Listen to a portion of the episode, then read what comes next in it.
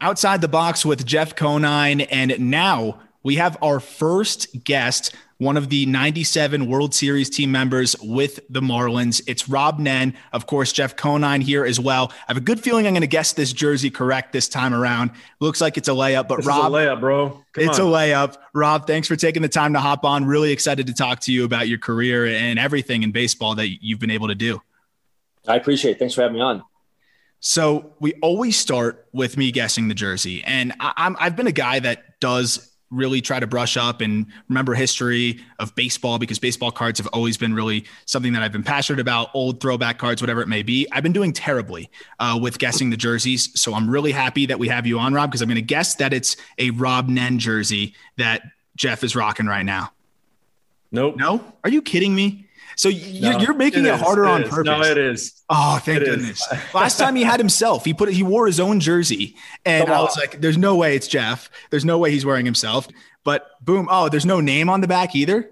So what's the significance of 31, Rob? Uh, any any backstory there on No, no, there was nothing. It was just it- it- you know the numbers just kept coming down the farther I got into spring training every year. You know, I think I think my first big league camp was probably 80 or 90s, and then it just kind of kind of kept coming down, and and that was the first uh, jersey I got when I was with um, you know San Francisco or not San Francisco with Texas, and it just kind of carried over from there. and what does the jersey say? There's always a personal note. I see to Jeff. Did did Rob write anything exciting or creative, or was it I more of your wish. I mean, typical this have a great most boring- summary? Most Yeah. boring inscription I have. It's like, uh, Thanks for a great friendship. Yeah, that's that's some middle school yearbook type of thing there. I know, Um, right? Dig a It's little not deeper. Like, oh, thanks for showing me the way in the big leagues. You know, you're the greatest mentor ever, or anything like that. It's just Hey, I'm a man of few words. I'm a man Pretty of generic. few words. I'm a man of few words, Mr. Conine. You know that. yes, I do. Hey, you should have got me to sign that when I had a few cocktails in me. That would have been a perfect deal. That would have been a much better inscription. Probably It wouldn't have been able to read it because you barely read it now. Well, listen, it's not easy to write on those things. It isn't. You're right. So Jeff's got a whole just closet full. I mean, it's a, it's a man cave full of those jerseys. And the cool part about it is that it's it's mostly dominated by players who had you know a good impression on him, guys that he became friends with through his time playing. And obviously, you're our first guest. Uh, Niner said we got to get Rob on as, as one of our first guests. So obviously, you guys have the tie-in with the '97 team, and that is an unbelievable season. We've talked about it a lot already, given that it was an expansion franchise in 93. Just a few years later, they win the World Series. Uh, can you talk about what it was like for you breaking in with the new team? Because you obviously weren't drafted by the Marlins. You get traded over there. Uh, did you kind of have an idea of what you were going into? Well, I came over in 93. Those guys traded for me in 93. So I kind of had a chance to, I went from Texas over to Florida and I had a chance to kind of, kind of figure some things out in the big leagues. I wasn't quite ready for a big league career at that point. I was, I had some injuries and stuff in the minor leagues and kind of made the team out of, out of big league camp, kind of out of options and all that stuff. So getting traded over the middle of July or middle of 93, uh, you know, gave me an opportunity to learn, learn how to get people out in the big leagues, learn how to watch guys and, and go about their business and all that stuff. So that was early on, but as we kind of got towards that 97 season and they started building and doing what they did, like the, the pieces we already had and the pieces they went out and got, you know, we definitely thought it, we, we had a chance to do something special.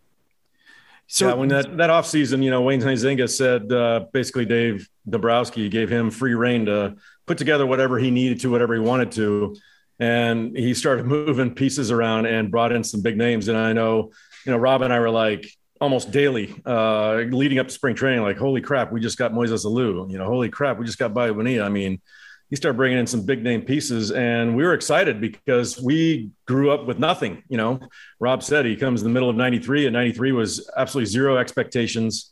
And you know we started building from there. We got better each year but we were never really close to being a championship caliber team until uh, wayne said let's do it in 97 and uh, dave went out and did it I, I always mix up 97 and 93, which of course I have in my notes right now because it's the three big years 93, 97, and 03 are the only relevant years really for me, Marlins wise. I really don't remember 03 as I'm 24 years old, and my memory goes back to about 2005 which has just been nothing but no playoff uh, appearances since then. So I haven't really gotten to see. I'd do anything to go back and watch you guys play in '97 in that big uh, baseball stadium that was packed to the brims. I mean, football stadium, excuse me, that was packed to the brims, which was just absolutely unbelievable. What was it like though joining then the brand new expansion team? I know Jeff has talked about this a lot and how the expectations were almost nothing. We talk about the big expectations in 97, but in 93, uh, it's almost one of those just you're meeting everybody. It's a new organization. Uh, could, could you explain a little bit of what that was like for you as well, coming in from another organization? Yeah, it was definitely a ner- little bit nerve wracking coming from Texas, where I kind of came through the minor league system. I kind of knew the coaches, I kind of knew everybody there.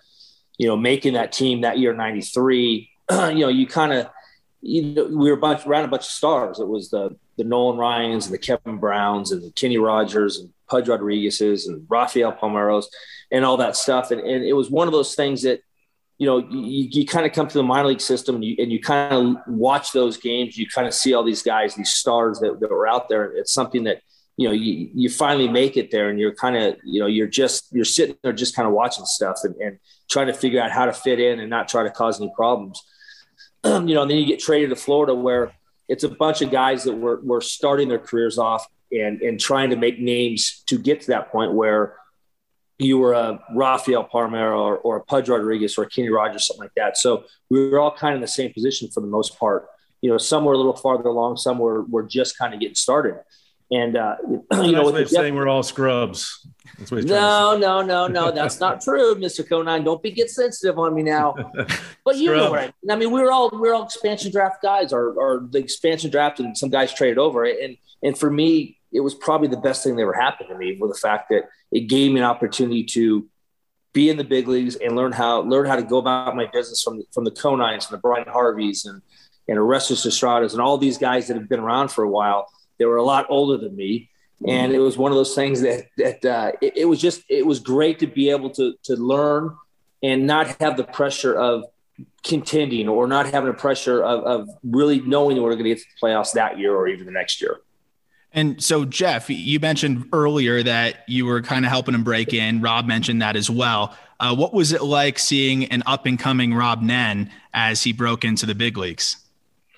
Uh, I was glad he was on my team. I will say that much. Um, you know, because Rob threw 100 when 100 really meant something back then. He didn't really know where it was going early on, which was uh, the scary part for the opposing players. That's Worst what made nightmare. him great. That's what great, made him great because they were they were scared he's going to decapitate them at any any moment. Um, but uh, when was when was the spring training? I actually had to face you. Remember, we were supposed to play. We were supposed to play uh, in Memphis. We were supposed to play the Kansas City Royals in Memphis at their Double A stadium. We got there and they had just put in a new drainage system in the outfield, and it was not. Both the GMs were out there like, we cannot put a major league team, two major league teams in this field. There was literally like sand uh, troughs over the entire outfield, exposed sand that were still growing in, and they sold ten thousand tickets to watch this exhibition game. So everybody said they canceled the game. So we got out of there early. We had to go to LA. We we're opening up in LA, and we had a we had like a scrimmage game we had a scrimmage game at Dodger Stadium. Yeah. Uh, Rene Lachemann put on the uh, umpire's gear. He was umpiring uh, the game, and I had to face Mr. Nen over there. I'm like, damn, I don't think I'm going to like this very much. and I'll tell you what, man, that is a scary proposition to watch his toe tapping fastball come in at, at 99 to 100. That was, uh, it was a, one of the most unique pitches you're ever going to see and uh, you know the slider that he threw, everyone thought it was a forkball. And even my teammates, when I was when we were facing the Giants in in San Francisco, they're like, "Damn, that forkball!" I'm like, "Dude, it's not a forkball; it's a slider." He's like, "No, it's not. It drops down like a forkball." I'm like, "I'm telling you, I played with the guy. It's not a forkball; it's a slider." And didn't they but call it, it the uh, Terminator? Uh, is that that's what it was called, right? I, have read that that was the. Did nickname. you give your pitch a name? Seriously, I didn't do it. Did you the do Giants that? The Come Giants on, man. to me. I didn't do wow. it. Rob Rob leaked it. it. I didn't do it. It wasn't me, but it was something that uh, that kind of stuck a little bit. But yeah, I, I don't know what year. I, now that you say that, I completely I think it forgot was, that, that, we had that. So it was what 95, 6 95 maybe? or 96 maybe, yeah. And it was uh, I, I do remember Latch getting back there in the in the full umpire uniform, getting back there calling. We were laughing and joking. It, it was yeah. fun. After the after the first pitch, I think I swung and it was in the dirt. He goes and he starts laughing at me. My manager's like, he goes, "Good luck, man. You got no chance right now." So you like, chased yeah, the Terminator. You're right so what was it like to have a pitch named the I think that's one of the cooler things ever if you don't do it yourself naming it the Terminator. But also I doubt you have a baseball handy. I should have given you a heads up on that but I would love to know how in the world you gripped a pitch that was a slider that somehow was mistaken for a splitter forkball well first of all like sticky say, stuff. Yeah slippery, no slippery stuff. That's that's the next topic too. Yeah, let's talk about that later um, no, but uh, for me, it, was it, there was a guy on the team, Richie Lewis, who had a great curveball. You know, he was you know a little shorter guy and, and had a good, pretty good fastball and and a great curveball. And when I first got the big leagues, when I was starting, um, you know, I basically had a, a fastball, a very very below average changeup, and probably even more below average curveball. And so for me, I was trying to go out with one pitch, trying to show you know, here's the horrible curveball. Ah, let's go back to the fastball. One off season, I, think it was going into the '94 season. Richie lived down there, and he started showing me. You know, I said, he goes, "Hey, I'll show you how to throw a curveball." I'm like, "Yeah, let's do it." So we started kind of working on it that off season. It kind of developed into from his his kind of bigger curveball to to my slider, which was more of a downward, you know, kind of my pitch is, is what it just kind of developed into what I threw. And and if it wasn't for the Richies and, and guys like that, that that that showed me along the way how to do it, I, I would never have been where I was at, where I ended up being. So for me, it was it was it was a slide curveball turn slider turn kind of funky pitch. I don't know. In other words, he doesn't even know how he threw it. He just gripped it and no, I did out of it. No, I, I, I would throw it, you know, kind of straight arm a little bit and just kind of pull down, almost like you're pulling a light shade down or, or a, Interesting. Or a, you know, uh, drapes. You know, I'd pull it down and that would get that arc and that angle. I could get it to go a little bit left, a little bit down, or even get the back up when I wanted to. So for me, it wasn't the, the typical over the top curveball. It was just to get it out front and yank down as hard as I could yeah, but you're talking it's it's a 91 or 92. That's what I was going to ask. It's not like a curveball, 76 mile an hour, you know, looper. This thing is a 92 mile an hour bottom dropout type pitch. It was definitely it was definitely a, a, a power slider or whatever you want to call it. You know, but there was days that I would I it would I would feel good. I throw it too hard at 92 or 93. It would almost just be a a flat nothing. And so for me, to work at 88 to, to 91 was probably the best range for me. Um, but you know, with, with my arm strength that I had back then and, and the slider, it just kind of went together. Kind of worked really well. And when you're a pitcher that, especially back then, as Jeff mentioned, that can run it up to triple digits almost or touch triple digits when it was not very common at all. When you have that breaking pitch as well, did you really have a specific plan hitter to hitter or did you just have the confidence that if those two pitches are in the strike zone uh, you'll be able to to take that guy down uh, whether you hit your spot or not? Well I, I, think i think you go into an inning with the uh, with or into a game having kind of a a little bit of a of a knowing what you want to do. You know if i'm facing a jeff conine for me it all de- it, it all depended on slider in the a, dirt slider in the dirt slider in the dirt. He'll, he'll swing well, at it yeah, he'll swing at it.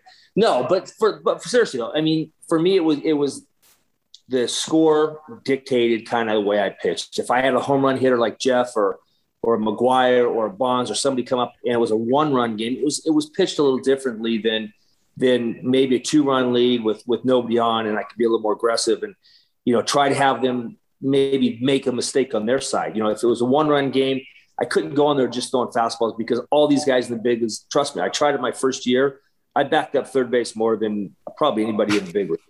So for me, it was if I had the opportunity to to be maybe a little more aggressive with the fastball and kind of get ahead and have those guys, you know, swing early and, and try to try to hit, have them hit my pitch, then that's what I would do. If it was a one run game, guy on second base, I came in the game, or a home run hitter, everything kind of changed a little bit as the as the kind of game progressed or that inning progressed. And what's your plan then if you're attacking somebody like a Jeff Conine at the plate? Slider in the dirt, slider in the dirt, slider in the dirt. Well, No, I, this, Jeff is an old school guy. Jeff would Jeff is a guy that definitely wanted to try to drive the ball to both sides of the field, gap, you know, f- for the most part, and all that stuff. You know, yank a home run if, if, if it's in the right spot. For me, it would be you know hard fastballs away, make him try to go after something that, that he doesn't feel comfortable with.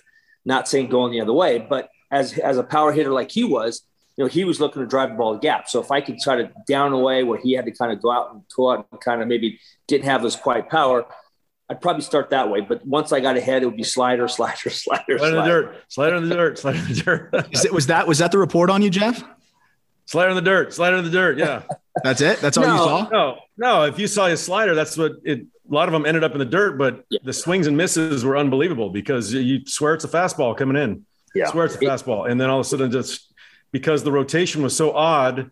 Yeah. Like a lot of sliders, you know, you see the dot and you can see it, you know, that that downward and, and cross break you know, six, eight inches. His ball was like a, you couldn't really pick up seams. So it was just like a spinning pitch, but it looked like a fastball rotation when it was coming in. And then by the time you decide to swing, it was in the dirt.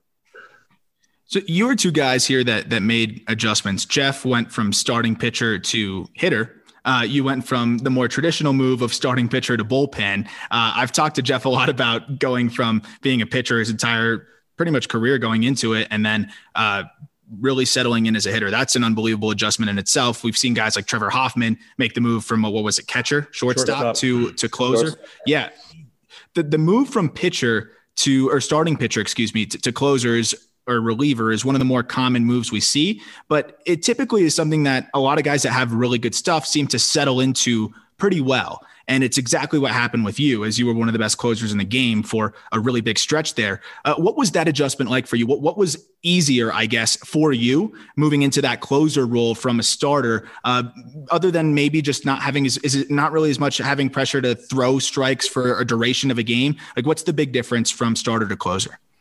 Well, for me, it was, it was, uh, it was health issues and me trying to, you know, me going out with my mechanics, which weren't that great.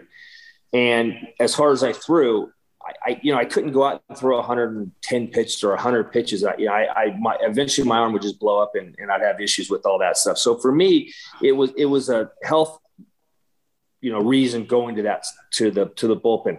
You know, the other thing is I always thought I would still be a, a starter in the big leagues, and you know, in the in the bullpen, Bryan Harvey ends up, you know, was the closer that year. Jeremy Hernandez was was setting up. Bryan Harvey got hurt. Jeremy Hernandez kind of went into that role. I was throwing the ball well early on in the game, they started kind of moving me back towards that spot. So I kind of fell into a spot where a couple guys got hurt. You know, then Jeremy got hurt. So I kind of was the next guy in line.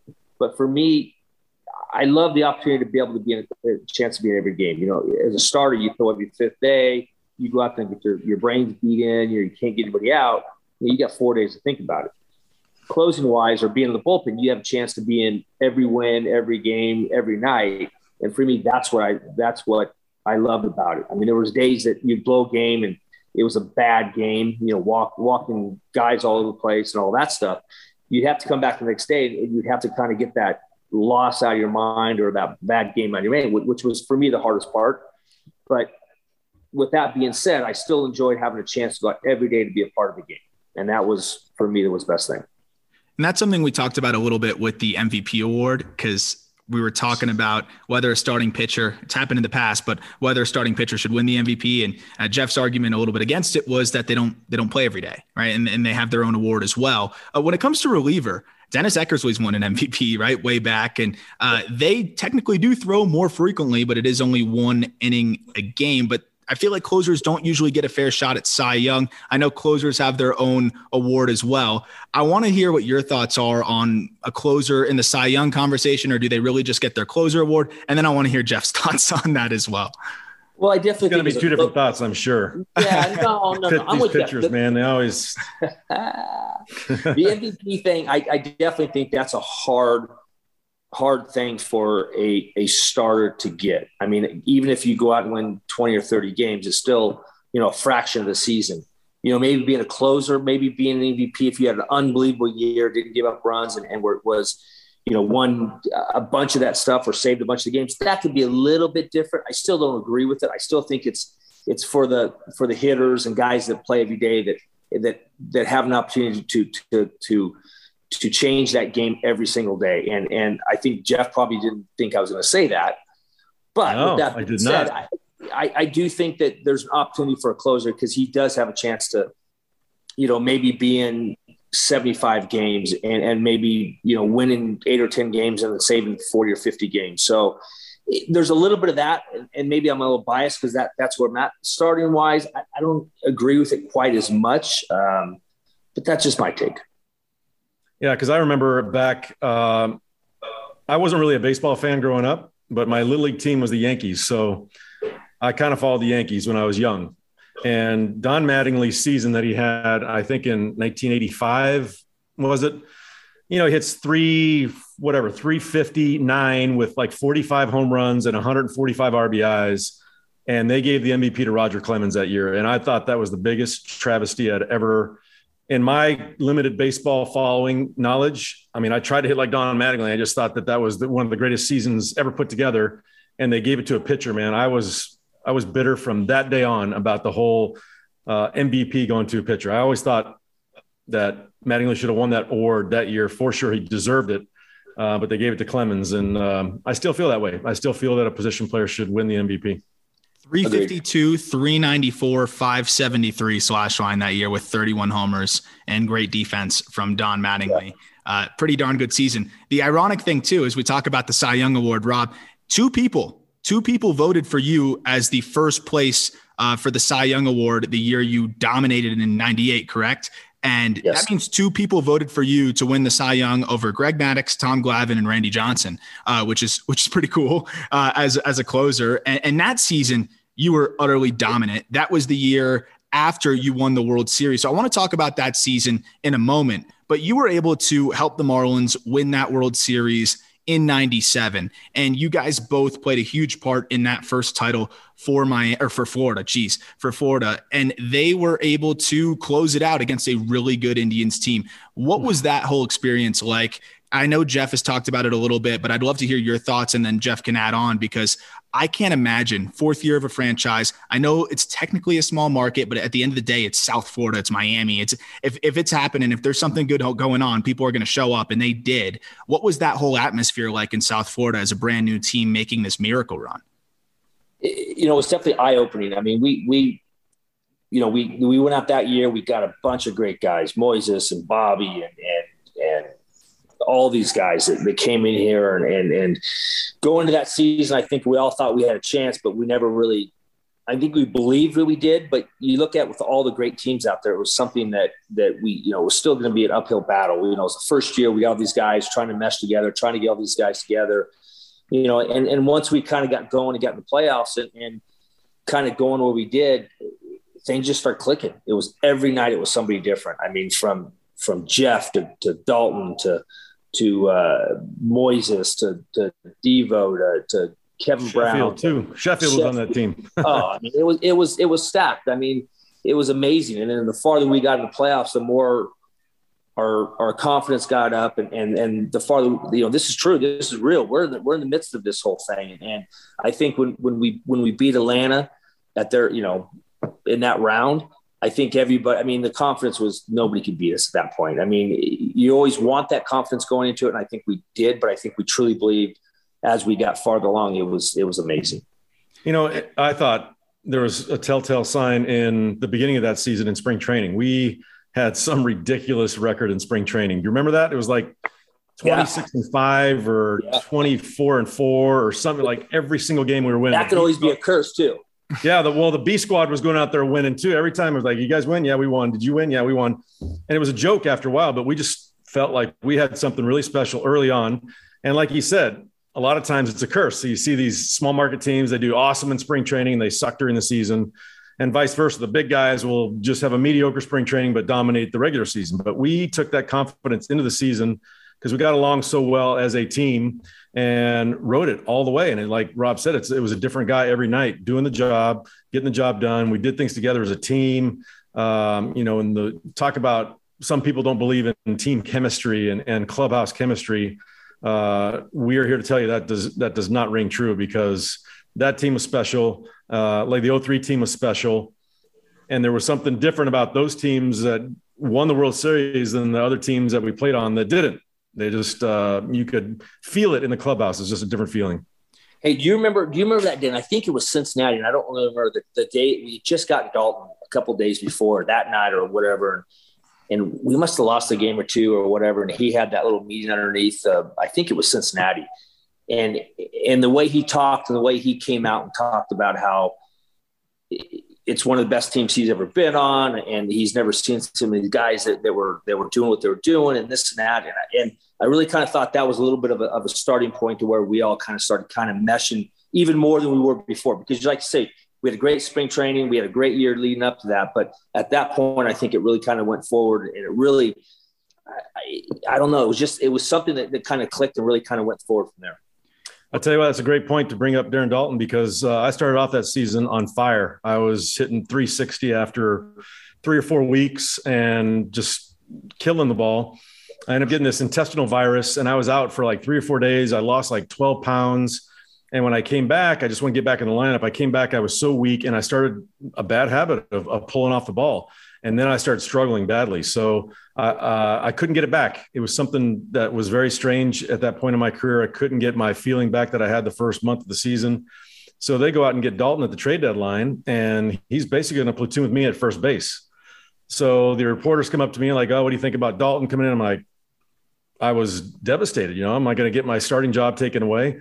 And here comes this guy. He's a veteran from the Philadelphia Phillies, and uh, he was on that awesome '93 team. And we played against him, obviously, but didn't know anything about him.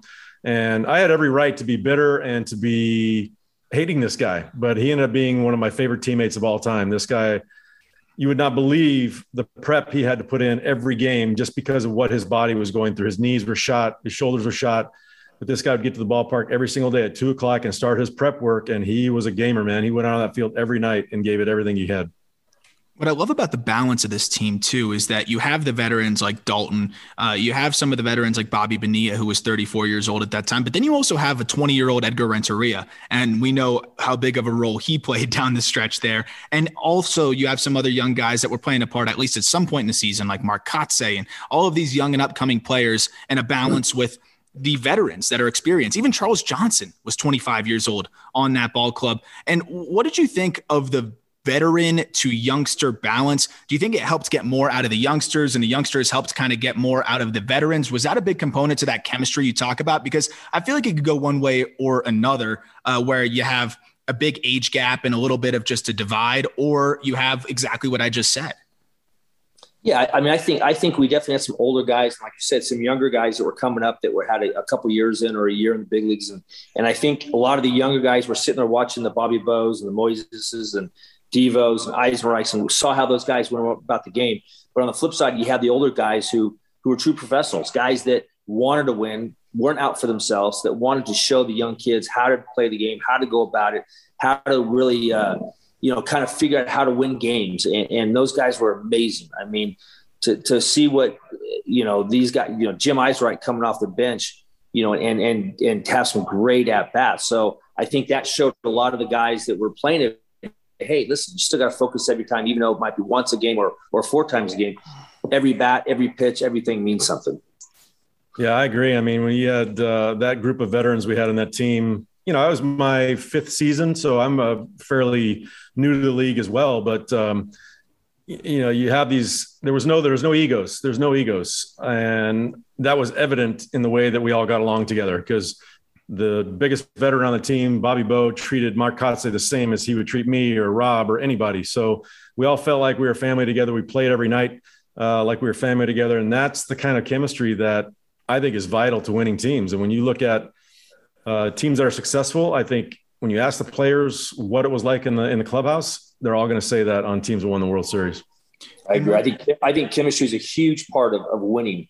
You know, a lot of a lot of the teams for me, a lot of the a lot of the organizations that have come up and win the Tampa's, the San Francisco's, even the Yankees when they won what three or four or five out of those years, it was all those core guys coming up together. Those guys came to the minor leagues they they they struggled together. They came to the buses. They came through all the way up, and all of a sudden they get the big leagues, and, and they're they're they're pulling for each other. And for me, I think chemistry, the clubhouse is a big part of winning any any with any organization.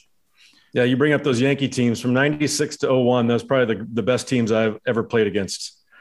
They just knew how they, I mean, they had an all star at every position, yes, but the way they went about their business, they were true professionals. I mean, they were calm and collected. And man, those teams were, I hated going to Yankee Stadium and playing those guys because they were that good. But uh, I enjoyed playing at the same time because that level of baseball was uh, second to none.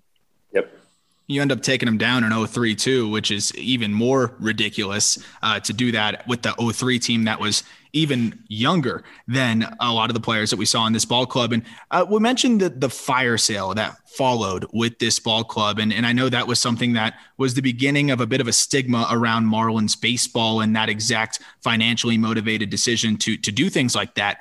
There's the veteran guys on this team, like we mentioned, that may not have had that many more years of, of high end production, like the Bobby Bonillas, who was 34 years old, like some of the other players. You mentioned Daulton having to tape those knees up every single game. Do you think that this core if they were kept together, uh, could have won another World Series. I know it's hard to say things like that because it's so hard to get back there. But just in terms of being competitive, getting to the NLCS, let's say, because that's really where you know a good team will get to that area at least every couple years. Do you think they could have done that? You guys could have done that with that most of that core.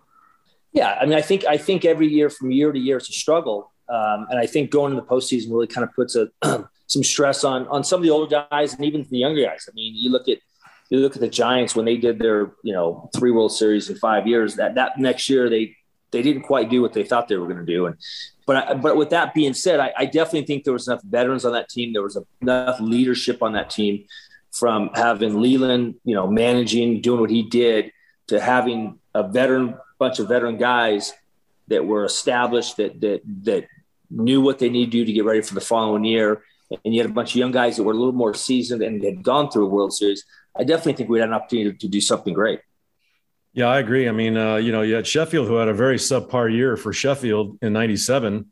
Uh, it was a very down year for him. Mm-hmm. Uh, the year before was maybe one of the greatest years I've ever seen from a from a hitter. He hit, uh, I think, in '96 he had 314 with 41 home runs and 121 RBIs, and he struck out 65 times.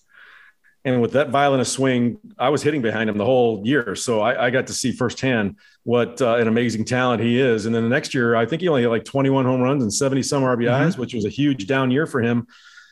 Just think about him going back to a normal year. You got Moises Alou on the other side, who had a huge year for us uh, that year in '97. Devon White was still patrolling a, a phenomenal center field. Um, you know, you got a young Edgar Renteria and uh, Craig Counsell up the middle. I mean, I definitely think, and then you got Kevin Brown and Al Leiter anchoring your pitching staff, which uh, I'd put those Charles guys. Uh, uh, yeah, and the, you mentioned Charles Johnson, only 25 years old. I would put our that team against anybody the next year, and I. It was a shame that we couldn't put it together again and go for another run, but uh, it just wasn't in the cards. The crazy thing about that Sheffield season, by the way, you were within one run RBI or average point with every statistic. It was 314 with 42 bombs, 120 driven in, which amazing recall, by the way, there, Jeff. But he finished yeah, sixth. He finished sixth in MVP like trap. how, how, does a guy with those numbers finish sixth? Like I look at the old MVPs from the early 2000s, late 90s, and you know I, I know what that era implies, and we know what kind of offensive output came from that era but was it really was 40 just different? We talk about how 100 then was different than 100 now. I know we still see guys hit tons of home runs in but was 42 47 home runs not exactly uh, i don't i feel like it's not exactly as big of a deal then as it is now for the most part. You had seven guys right here in the top 10 in mvp voting that finished with 40 bombs. Even had sammy sosa who had legitimately 3% of the vote who hit 40 bombs that season. I mean, how is that possible? Is the game changed that much in that regard? Was offense really that common back then? I think there. I think back then they were professional hitters, and not saying that that's not now. I just think that the approach. You can say it. You can well, say that. We can say that too. I don't like the way I don't like the way the game's going. But with that being said, we can get into that later. I think I think those guys now played the game the way it should have been played. Ball goes the other way, go the other way. You know, drive it to the right center gap. Uh, ball in, you drive to left center gap or for righties. And, and, they, they did the little things right to get the extra 15, 20, 25 hits a year. Um, you know, nowadays it's all lift and separate and they want home runs and no one wants to go the other way. And, and so for me, there was a lot of, a lot of guys back in that time. There were some great hitters, and and you know they would you get you'd get those guys 0-2, 1-2, 2-2, man. They were they were still driving the ball, but they weren't trying to yank it and pull it left left field or, or for for a righty. You know, it was it was you know see ball, hit ball, drive it to the gap, and and you know end up on second base. So definitely with some great hitters back then. Yeah, I think the quality, quality of hitter uh, was better back then. They're not chasing. They weren't chasing metrics. We had no metrics back then. We had no exit velo. We had no launch angle. We had no. Uh, you know, they had to like guess how far a home run went. You know, they estimated the distance on those things, and it wasn't that big a deal. So I think uh, back then, guys had to re- rely more on feel. Was, hitting was more feel back then than it is now. And uh, you know, when you look at those numbers that guys were putting up, like you said, but also, when you look at the flip side, you know, probably average major league fastball back then was 90, and it's almost 94 now. So, you know, they had to contend with uh, four miles an hour less uh, on an average basis per night on velocity. So they could get that barrel around a little bit easier than they do now. So, you know, it's hard to compare eras. It's hard to compare uh, generations or, or even decades because of I think the athletes today are so much bigger and they're so much faster. They're stronger. Uh, they're throwing the ball much faster than they used to. They're, they're, you know, the power is ridiculous what we see uh, nowadays. But I just think back then it was just more premium on skill than it was today.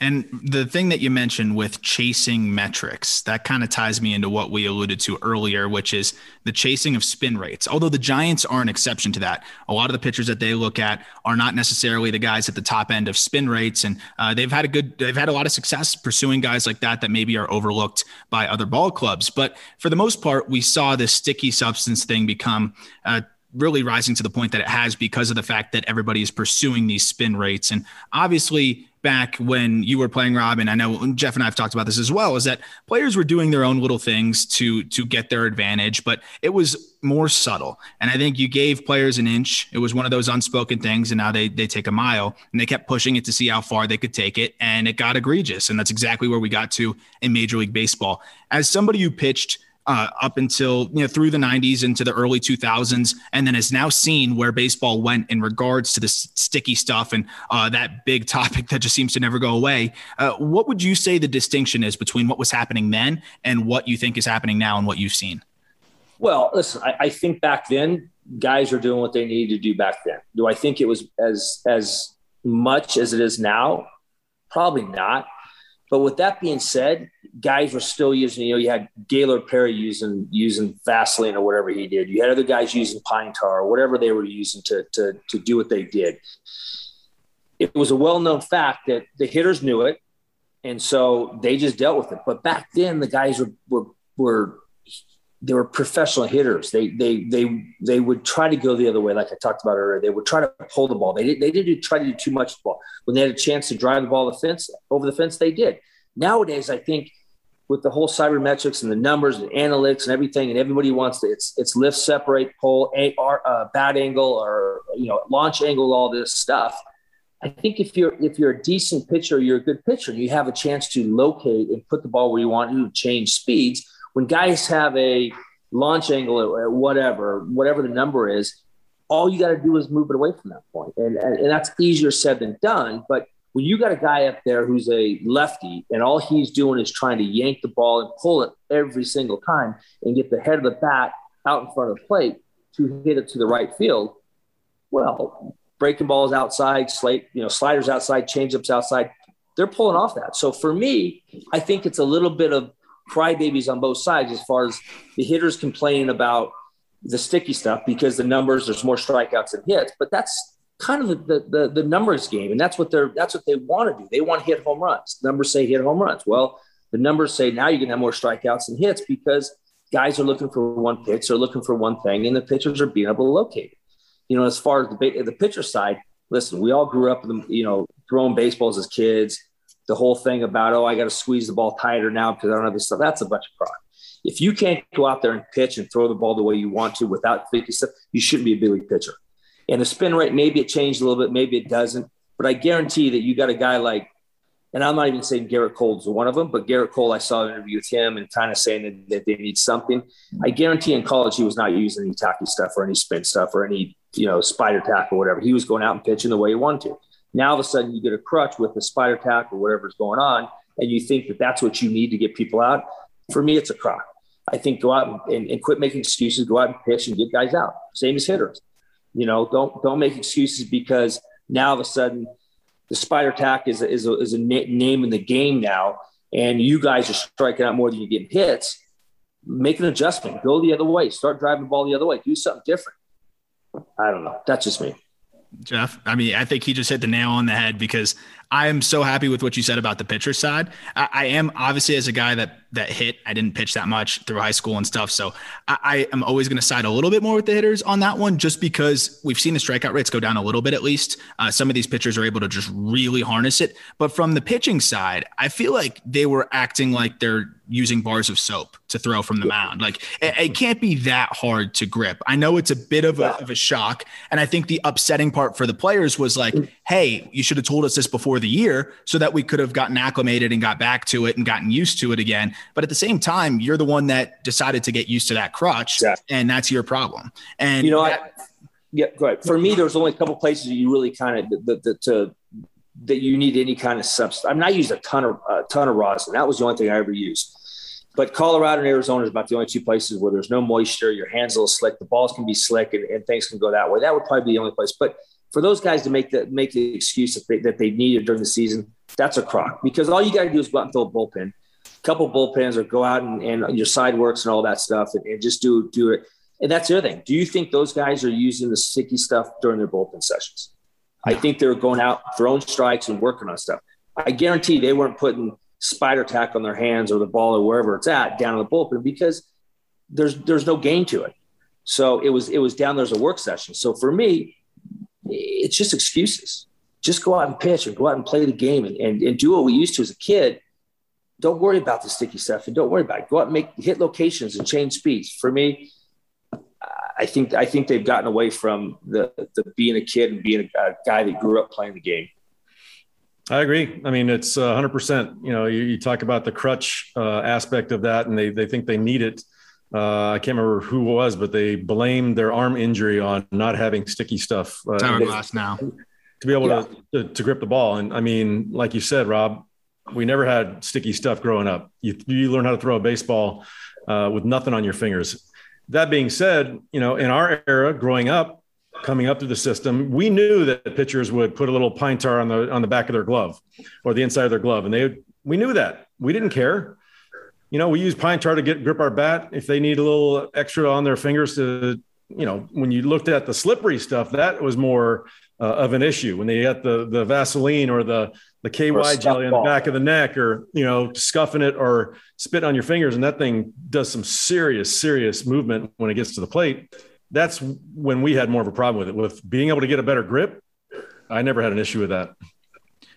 The one thing I wanted to talk about too is is the closer because I feel like we got to a point where the traditional closer was at its peak, which was when you were pitching, Rob, and then it went it waned a little bit five six years ago, where you had some of the forward thinkers, quote unquote, that were saying, "Hey, maybe the most important three outs aren't in the ninth inning," and I do think there's some merit to that, right? If your closer's Josh Hader, and you've got three, four, five, which are all lefties for whatever reason a lineup does that, then maybe you go to Hader in the eighth. But generally speaking, I feel like the last three outs are the hardest three outs. And I want to get that from Jeff's perspective as a hitter in terms of what you're trying to do uh, to scratch across and tie the ball game up. But then also from a pitcher as someone that had to close ball games out, but you've also pitched outside of the ninth inning as well. Do you think it's it's a lineup dependent or are the final three outs really the hardest to get in the game? Go ahead, closer. Oh, you know, I don't think they're anything different than the than the middle of the innings, but I do think there's more emphasis on what's going on in that in that inning. I think there, you know, it always seemed like majority of the time you're getting the best lefty off the bench. If if if you're towards the end of the lineup, it's true. Uh, you, you, are getting the best lefty off the bench in certain certain situations, but it seemed like majority of the time it was a one, two, three guy, or, or a two, three, four in the lineup, or a four, five, six, which are all good, great hitters. So for me, it's definitely I think I think there's a little more challenge to it. I think that I think when you when when the opposing hitters come up in the ninth inning, they know it's their last AB. They know it's the game's on line. They know what's what what the game every game means something. And I think it's one of those things that I, I do think they the hitters rise to to that um, situational a little bit more. So I think you got to be a little bit more. They're, they're a little more focused than they are maybe in the fifth inning. Not saying that they don't want to get hit in the fifth or, or whenever sixth. They know that's the last time. They want to be the hero. They want to go out there and be the guy that hits a walk off home run and everybody's celebrating. Everybody's going crazy. So I think there's a little bit more to that point of going out and getting getting the last three outs. So I think that's I think that's what really kind of changed a little bit. It's more of the adrenaline's there. The hitter's got to be a little more focused because listen, I'm you know going you know one for four as opposed to going two for four in that ninth inning, being being getting that last hit or getting that double or driving the guy in. That makes a game right there for you guys. I mean, that's for me. That's a there's a little more focus. Yeah, there's a finality to it too. So in the middle innings, uh, you know you've got room to work with. So uh, if we don't get the job done in the fourth, fifth, sixth, we get it done. We still got time to get it done later. So now you go to uh, the end of the game. You're in the ninth inning, and it's over after that. So on both sides, he knows he's got to get three outs to close this game out. We know we have to score at least one to tie the game, or two or three to win the game. Um, so that's what I think uh, makes it special on both sides. You know, you get those guys that that that perform in the ninth inning off closers, and you get closers that are able to close out that ninth inning because they know that this is my time and I'm shutting the door on these guys and it's over after I step off this mound.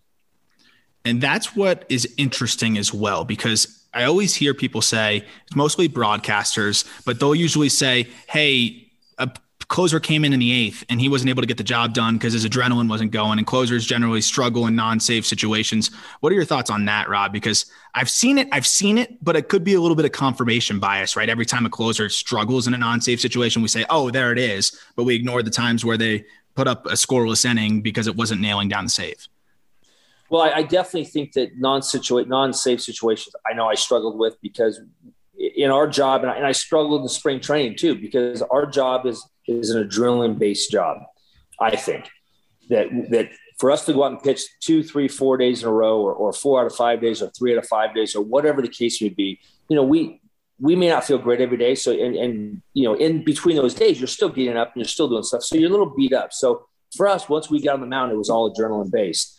And for us to go out there and and kind of go out and do that type of thing is is it, it definitely makes a difference. I mean, for me, it was I was I was better if I came in with guys on base in eighth inning and got out of it because my adrenaline was still up. But once you kind of go and sit down and you you know the endorphins and all your adrenaline kind of kind of kind of subsides a little bit to go back out kind of get that adrenaline back out. You need I need my heart pounding a little bit, and and and a lot of times I would go out there and go, okay, I'm just going to get outs because I did it before, you know, the inning before. Well, by that time, you got a guy on second or third base, and you're you're in the that oh shit moment, like oh now I'm in trouble. Then the adrenaline would kick back in. So for me, it was always kind of one of those. Adrenaline was real high coming in the eighth inning or the ninth inning, and then you know if you had to go back out for another inning, the, the adrenaline kind of changed a little bit. It was hard to get that back up because we are so adrenaline based, uh, you know, position to be able to go out and do what we do. I agree. I thought over the course of my career, the closers that had to come in in the eighth inning did not fare as well uh, as when they only had the night to worry about. Because, like Rob said, I'm laser focused. I am the closer. My the ninth inning is mine. So that's how they build their whole uh, mental preparation is around that one inning. So when you're rushed into action in the eighth, or sometimes even sooner, it's like when you called on to get out, so you no, don't normally have to get uh, that's when ch- this when stuff changes, especially in your preparation, your mental um, attitude, your adrenaline. And I definitely thought there was a difference when closers came in in the eighth rather than just the ninth. I'm glad you said that because that's one of those things that I feel like you have to ask a player to really know the truth behind that because it's so hard to be able to see that from the outside. You can't measure adrenaline uh, from what you're seeing, but it seems to be that that closers really do better in those types of situations. I wanted to ask you about the 2000 season that you had and the 98 season. Those two seasons stand out beyond belief. Uh, the 2000 season, as we mentioned earlier, fourth in Cy Young voting. You even finished 12th in MVP voting as a closer, which is absurd in the 2000s. Oh, he did? Yeah, yeah. He, he, finished 12th. Dang. Yep. you were good, man. See, I was in the American I was in the American League back then, thank God, because I didn't have to face him. But uh, still, dang, you're good. Yeah, you want to hear the numbers, Jeff? Listen to these numbers. So in 2000, he had 41 saves, 66 innings, 92 punchouts, a 0.8 whip, and that 1.5 ERA. What was working for you that year beyond everything? I mean, yeah, everything, right? Like what, what, what was happening there? Like you must have went out there almost every game and you're like, all right, it's over. Like that that's no. what you were at there. Well, I, I think you get to, to a good good uh, you know kind of a role. You kind of get you know you kind of get your mechanics a little bit. You kind of get in your you get a great uh, just believing in yourself and trusting in it. And I think that was one of those years when you'd go out there and, and your mechanics felt felt great. You felt like you could get people out. Um, it was never easy. I mean, it was never a deal that you'd go out there and, and you know throw the ball out there and, and, it would be a one, two, three every night. There were some struggles. There was definitely some times you had to go out and work your butt off and, and get out of jams and all that stuff. But it's just one of those things where the stars lined up and you go out there and you're you feel good. Your arms feeling good all year. You got mechanically you're right that year. Every year it seemed like you, are kind of tinkering a little bit with mechanics. As I, I assume Niner did the same thing. We all did it, you know. And, and, it was one of those things where, you know, you get on a good roll. You start off the first month of the season, and and you're you're just going in the right direction. It just kind of snowballs. It just kind of keeps going. It keeps going. It keeps going. And I think that was one of those years. You just everything worked out right. You know, so. Niner, your best season, 94 or 95. You could pick either one. But in terms of MVP finishes, 18th and 94. So not far behind. But you, you, had two instances where you placed, and then 95, you were 22nd. Uh, but you still That's got some. Brutal, man. I was like top 10 in RBIs that year. I, yeah. That was a good year for me, and I, I couldn't even break the top 20s. That's brutal it, there's there's a lot of talent on that board above, and I mean, it, it, again, it was just crazy. Oh, so you're saying I deserve to be in the 22nd? No, I'm just saying right. it's some, tough competition.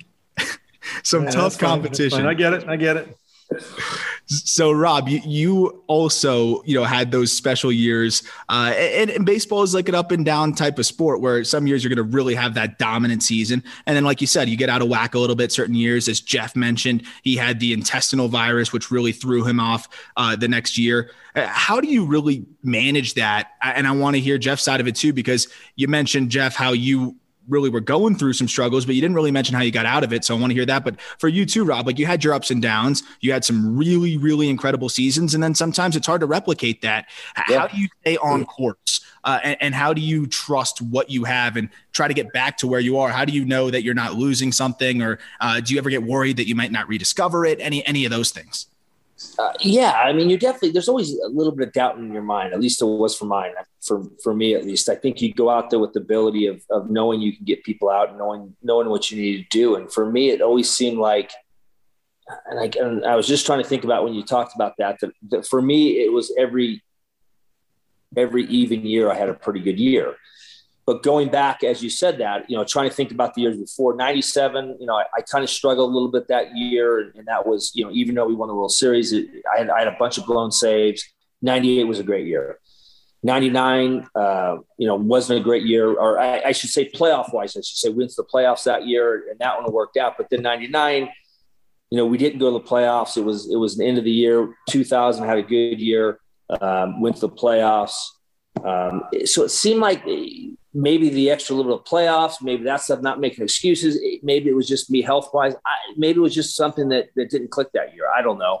But it definitely felt like every other year was was was a better year than the year before, and uh, so I can't explain it. Maybe playoffs, maybe we went a little farther in in, in things that year. I don't know, but uh, it's definitely adjustment. And if you don't make adjustments, you get you get swallowed up in this game. And, and Jeff would tell you the same thing. You know, you you face you face guys enough, um, you see them enough, and you know how they're going to pitch. And just like Jeff said, slider, slider, slider. You know, but you know, if we were to face each other enough times, I guarantee he would have figured out that hey, don't don't swing at that slider, don't do this or that. So you got to make adjustments, and and, and seems like maybe those years there was just better adjustments made. I don't know.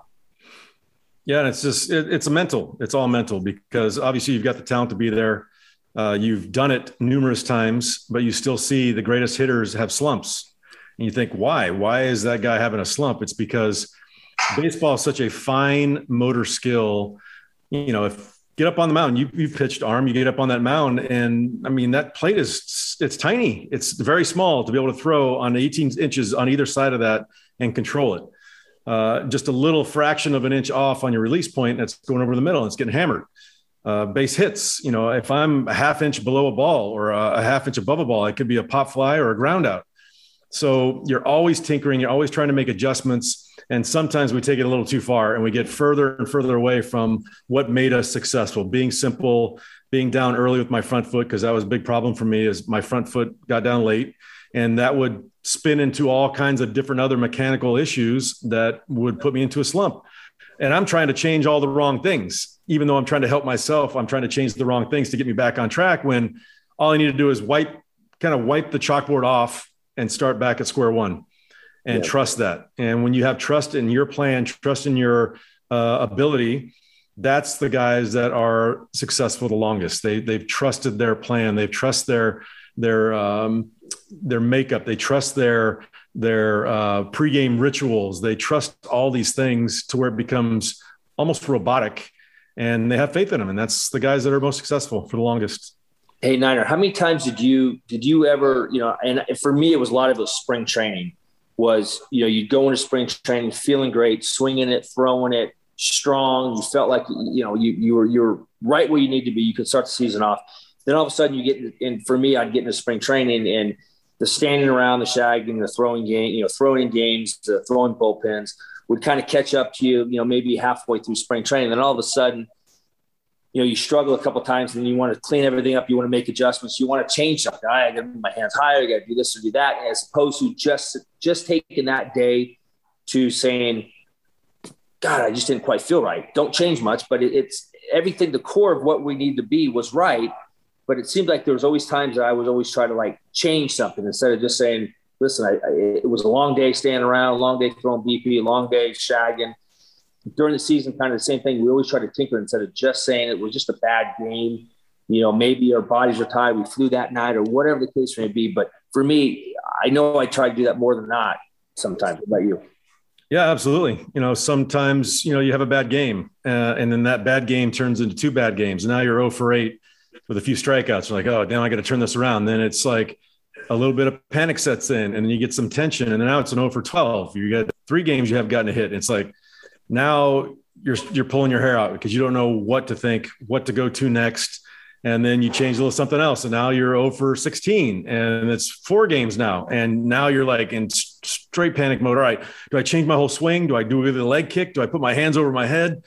It's literally what goes through a hitter's mind is that when the the at bats stack up without hits, it's the the little man inside starts cranking like, oh my god, what are we going to do here to get out of this? When what Rob said, it's like, okay, I had two bad games, or I had a bad game, or I had two bad games. I'm trusting what got me here. I'm trusting what I was before those bad games started, and I'll get right back to it if I just stick to it. Um, and that's why guys free fall sometimes. They start changing everything, and then you know, they are, I think that's what the, the classic 4A player is. You know, you got the guy in AAA that's got all the confidence because it's about development down there and he's able to just perform, not really think about much, cranks hits, hits 320, then he gets called up and now everything matters so much. And then, oh God, I can't go two games without a hit because they're going to send me back down. So that's when you start thinking about everything outside the lines and that little man gets cranking in there. And that's why, you know, they say it's really hard to get to the big leagues, but it's tougher to stay. Yep. 100%. And, and I think with the closer role, especially, I, I always compare it a little bit to the mental side of it being like a kicker because I think there's a lot of players that may be capable of, of closing ball games out, but the mental aspect of it, having the short memory of I blew a save yesterday, I got to come back tomorrow and close it out because you're probably going to get the ball again if you're winning. It's kind of the same thing with a kicker. I think there's a lot of people in this world capable of kicking a 50 yard field goal. I think it's a lot harder to close a ball game out at the major league level. But on that side of things, it's just how hard it is to have that short memory to turn around and, and close the ball game out after you just had a bad outing. I think that's what's uh, just as impressive to me as as the terminator of a pitch that you had is just being able to go out there and maintain that 1.5 ERA after giving up a blown save or whatever it may be. Uh, before we wrap up, I just wanted to have a couple more questions in terms of what you saw in your playing days. I always love to ask this. I've asked Jeff this a million times, but who was the most impressive hitter on your team or that you had to face uh, in your time playing that really stood out to you? And you're like, man, he just makes this game look easy, or man, how do I get this guy out uh, on either side? Well, Jeff Conine was best hitter I ever played with. So for me, that was that was my boy Niner, Hunt Niner. Look at you. Look at you. Thanks for now, the prop. You liar. You know, God, it's hard because every year somebody somebody was doing something different. Like we talked about, every year is different. Uh, you know, I, I, played with some some guys that were just tremendous hitters. I mean, the Sheffields and and and Conines and and and uh, Moises Alou and all these guys you know, we were, were just phenomenal, phenomenal hitters that, that any given year, any given day that were as good as anybody. You know, Barry Bonds, me seeing him play on a day in, day out basis, whether he had help or not, you know, was one of those things. But with that being said, he was still one of the greatest hitters I, I, I saw it during my time. I saw him hit his 400th, his 500th, his 600th, and his 700 home wow. run in that course of that time. Was there help? Yeah, you know, that's not for me to say, but we all think there was something going on. So, but with that being said, he was still a great hitter. And, um, you know, so there's guys like that. You know, as far as the other side guys I faced, there was a ton of them. But the one guy that would would beat me up pretty good was Chipper Jones. You know, he was a guy that, like we talked about earlier, whatever the situation the game was going, was what he did. You know, if I threw him a slider down in, he would he would yank it to right field. You know, if I threw him a fastball, he would go the other way. You know, if I threw him fastball, you know, up high, you know, middle, he would go up the middle. You know, and then there would be times where he would take pitches. Um, you know, and, and then if it was a one-run game, you know, he'd sit there and look look to, to drive the ball in the park. So for me, he was one of the one of the hardest guys I had to face. Um, I did get him out the last time I faced him, which that's my claim to fame against him. But he, for me, he was tough. He, he was a tough guy to face consistently, and and because he could do it all. I love the Chipper re- reference because I've every pitcher I've, I've had the opportunity to talk to a couple big leaguers that face Chipper, and I've had that name come up multiple times where pitchers have said I'd execute my plan perfectly, and I'd still be turning around and watching him, you know, jog into second base. And those are the hitters that I think for Chipper, he's obviously a Hall of Famer, but I still think he's a bit underrated because he was one of my favorite players to watch uh, of all time, even though he was on a rival team with the Braves. I thought what he did was, always so special. And then today, I love asking this too. I know for Jeff, Mike Trout is the guy that he really uh, enjoys watching and appreciates. Is there anybody today offensively or on the mound that you're like that guy reminds me of some of the standout players in the 90s or the 2000s or he goes about it the right way or he's just different from anything I've seen. You know, I agree. I, I think Trout is the best player in the game. I love watching him. I love the way he plays the game. I love the way he runs everything out. I love the way he he plays defense. He doesn't give up, you know, any at bats. He goes out there and whether they're winning or losing, he's out there trying to make that day better for him, the team, the fans, everything. Um, I think Ohtani, you know, you, you got to be able to watch that guy and see what he's doing. It, it, it's pretty amazing to be able to go out and throw 96, 97, 98 and be consistent as he is and doing what he's doing and flip around in that same game and go out there and keep focused of hitting home runs and driving balls in. And, and, you know, he does as a kid. I mean, he's smiling and joking and laughing. And for me, that's a fresh breath air in the game now that, that he's having fun with it. He's not showing people up. He's not going out and, you know, flipping bats or, or doing what he's doing. He just going out and playing the game as a kid and enjoying it. But for me, you know, offhand, those two are the, are the for me the best two guys out there. No doubt. And I know, I mean, Jeff, we've talked about what Shohei's doing, and it's just absurd. And we were saying that we could have one of the wildest AL MVP finishes potentially. Vlad Guerrero Jr., what he's doing too, he is more reminiscent of the guys you were talking about in that era of having more of an approach. He's striking out less than 20% of the time, yet he's on pace for 50 plus home runs. I'm hoping that those guys, the Juan Soto's, we're seeing more players like that that sometimes you just have to go through a cycle as a sport. I think they got too far down the rabbit hole with the strikeouts. And I think we're starting to see some of those guys break through that are more well rounded. Baseball's best prospect, Wander Franco, was just known for never striking out. He, he only struck out three times in a game. I believe it was three times. So th- there's guys like that that you can really hope will change the tide and get back to where we were because I think it's better for baseball. Uh, and, and I think it's a great spot for baseball to have more guys like that. Last thing is the Giants. I mean, I know that you've been tied with the Giants for a while. You finished your career there. You got your 300th save there. Uh, and they obviously have had their incredible run in the past, as we mentioned, with the three World Series. some of the guys that were on those teams are still there. They're not young and they're doing great. The Buster Poseys, Brandon Crawford at 34 years old as a shortstop is having the best year of his career. This entire Giants team is just clicking on all cylinders, yet they don't really have that pure, pure superstar. I guess you could say the way Posey's hitting right now and Crawford, they're in that in that realm. But what is it about this Giants team that is allowing them to be one of the best teams in baseball. I mean, they were a three run shot from Will Smith in the ninth inning away from taking the series from the Dodgers again. Uh, what stands out to you about this Giants team and with the World Series teams you've been on in the past? Is there any commonality there? You know, for me, I, I think it's just some veteran guys mixed in with some younger guys, and, and uh, you know, there is a, a, lot more older guys on that team, and and you know they're they're going out and playing the way they they they have to play to win a, win a World Series and win win and get to the playoffs and and you know uh, you know Buster's having a great year and, and and Crawford's having a great year and all these guys are going out and having career years which is which is awesome. I still think the starting pitching has kind of been a big key to those guys. Um, them going out and, and, and doing what they need to do to keep in games. And the hitters have, have been coming up strong. It seems like every night somebody else is doing something different. I don't know if the averages on a consistent basis are as high as what what what they're doing shows besides the Poseys and the Crawfords and all that stuff. But I think it's somebody different every night. I think it starts with the starting pitching and the bullpen guys and the hitters are, are, are going out there and doing something different every night. Somebody's somebody's being the hero, and that's what it takes. Yeah, that's what I kind of uh, was digging into their statistics a little bit with the team, and they don't have that standout like guy that is going to be the MVP candidate or anything like that. You know, they don't have a 30 home run guy right now with hitting 350 and um, but if you look, they're second in the Major League Baseball in home runs right now, and in a very unfriendly home run ballpark. Uh, but it reminds me a lot of the 2003 team where you're getting contributions up and down the entire lineup, just like Rob said. Everyone, every night, someone's coming up and, and getting the job done. So when you play with confidence like that as a team, like we did in 2003, we just knew if I knew that I didn't get my job done, the guy behind me was going to get it done. So that creates that bond not only on the field but in the clubhouse. And I guarantee that is a tight knit clubhouse right now. That they get along great. They got a ton of confidence.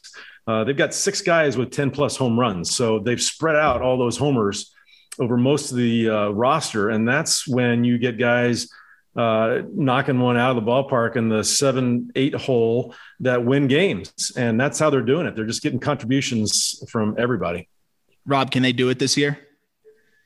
I think so. I think if they could get, you know, I think if they get the right guy in the clubhouse, that they can they can go out and get somebody that that fits and gels, and like we talked about their chemistry, somebody that's not going to come in there and want the, the whole show to himself. If they can go out and add a piece or two and really try to add a little bit more depth, or or a starter and have a guy that that you know whoever's not quite doing it quite as well you know have somebody come in there i think that i definitely think they can do it they probably need maybe a little more bullpen a little more pitching help and all that stuff but you know it's a long ways to go but they definitely have they best they definitely look pretty good right now well this was so much fun. And I, I, can hear about the 97 team and hear about the late 90s and early 2000s of baseball all day because, you know, that's my favorite times to look back on, my favorite numbers. So I'm really excited to be able to have had this episode with you. Looking forward to putting it out. And also, I'm going to be following up to find out how to grip the Terminator because I want to break that out in my men's league and see how it goes. I, me and Griffin Jeff's son, I, if you don't know, he's leading the freaking minor leagues in home runs. And we were joking that we're going to do some some at bats after the season. I'll get on the mound and throw 78. Uh, but if I can get the Terminator in the mix, maybe I can All get right. one swing and miss on Griff. Oh, guarantee. Well, listen, it's a long ways to go, but we can definitely do it. All right, You'll just you know, send him that there. stuff that you used to put on the ball to make it go down like that. The what? You know that that stuff you used to put on that, that would make the ball go down like that. You know that stuff. No, nope. it wasn't sticky. I know that. No, and it wasn't slick either. it was all strength. Yeah. All just brute strength. Well, thank you so much, Rob, for hopping on. And uh, we'll have to do it again sometime soon, maybe when the Giants are making a run into the postseason, and we'll get your thoughts there. But so much fun talking to you, Jeff. Thank you for bringing Rob on. 97 team. We, we got to see hey, who else we'll a, get from that 7, 97 team, but a lot there's of. A, there's a reason he was the first guest. There's a yeah. reason he was the first guest. Well, well I think everybody just found out why. So it was a blast. I appreciate it. Thanks for having me on, guys.